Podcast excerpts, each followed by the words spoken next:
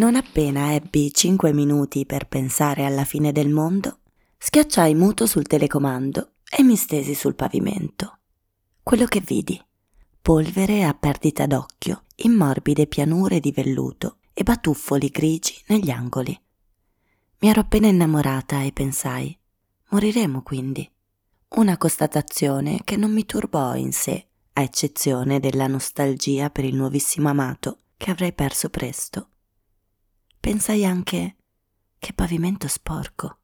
Sentivo trambusto al piano di sopra e voci per le scale trattenute sul pianerottolo dal tufo freddo e spesso dell'edificio. Ebbi paura di uscire e non uscii.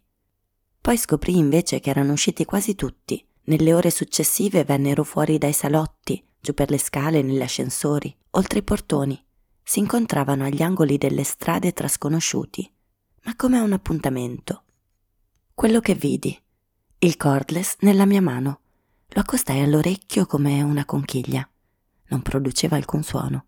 Le linee erano saltate come a capodanno. Sullo schermo del televisore un uomo col nodo della cravatta lento aveva detto che nel giro di pochi mesi ci sarebbe stato caldo, poi ancora più caldo, e poi non ce l'avrebbe fatta più. Parlava della terra come se fosse stanca Aveva occhi azzurri pixellati. Appesa alle sue frasi pensai, sei il nostro Tito Stagno con questa notizia anche più grande della luna. Ed ecco, quando ho iniziato ad amarlo, quando gli diedi un nome, fu come se averglielo dato e amarlo fossero causa ed effetto, o addirittura la stessa cosa.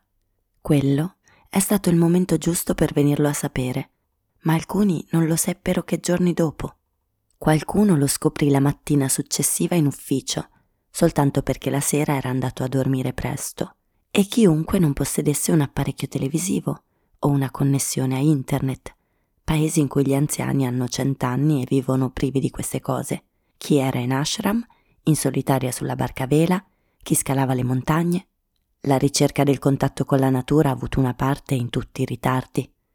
Alcune suore che praticano la clausura nell'ordine dei camaldolesi vennero a saperlo 23 giorni dopo. A una troupe televisiva fu straordinariamente concesso di piazzare la telecamera davanti a una delle loro cellette. L'obiettivo restituì l'immagine di una persona minuscola, in tasselli, ritagliata nella fittissima grata sulla porta. Un giornalista rigido e disinteressato le disse aggressivo Buon pomeriggio, sorella. Moriremo non più tardi di un anno, sorella. Ecco a lei gli studi inconfutabili delle ultime settimane. E spinse un plico di fogli contro la grata, come se potesse farli passare dall'altra parte. Lei si avvicinò alla porta e poggiò il dito contro uno dei buchi. E fu la prima volta che una suora di clausura dell'ordine dei camaldolesi mostrava un polpastrello in Eurovisione. Poi tornò verso il fondo della cella, nella delusione di tutti.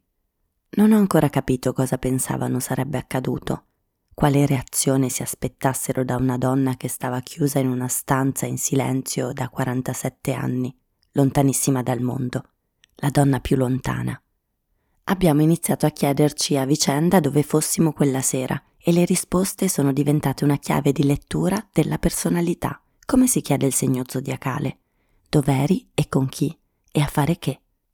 Non è la cosa più strana che abbia visto. Abbiamo continuato a raccontarci per decenni dove fossimo l'11 settembre 2001, come i nostri genitori si sono raccontati per decenni dove li avesse sorpresi il terremoto del 23 novembre 1980. Ecco la storia di mio padre.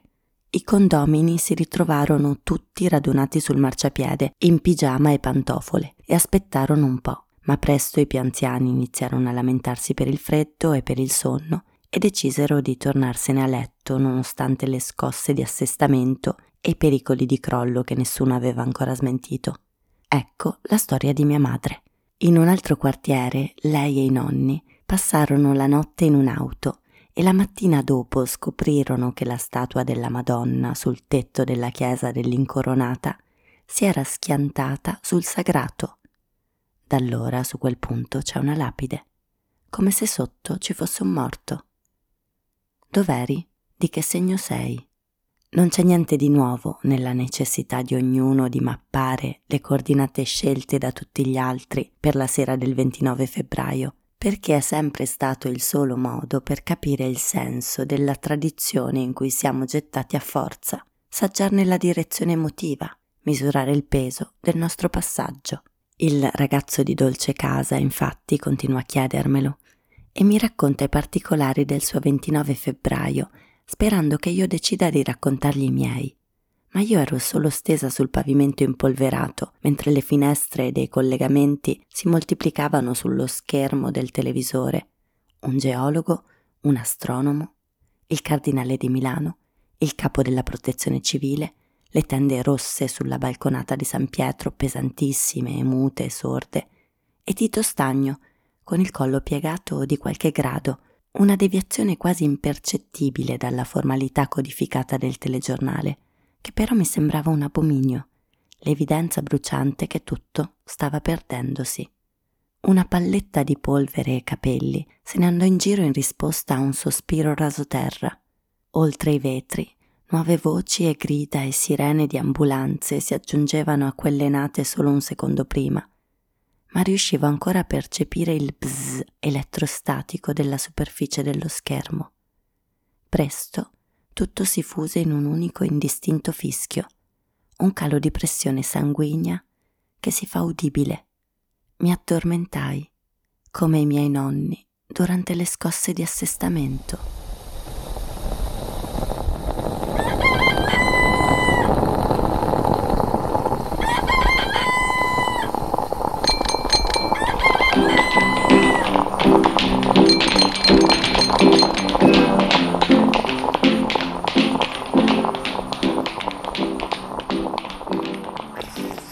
Il senso della fine di Marianna Crasto, FQ.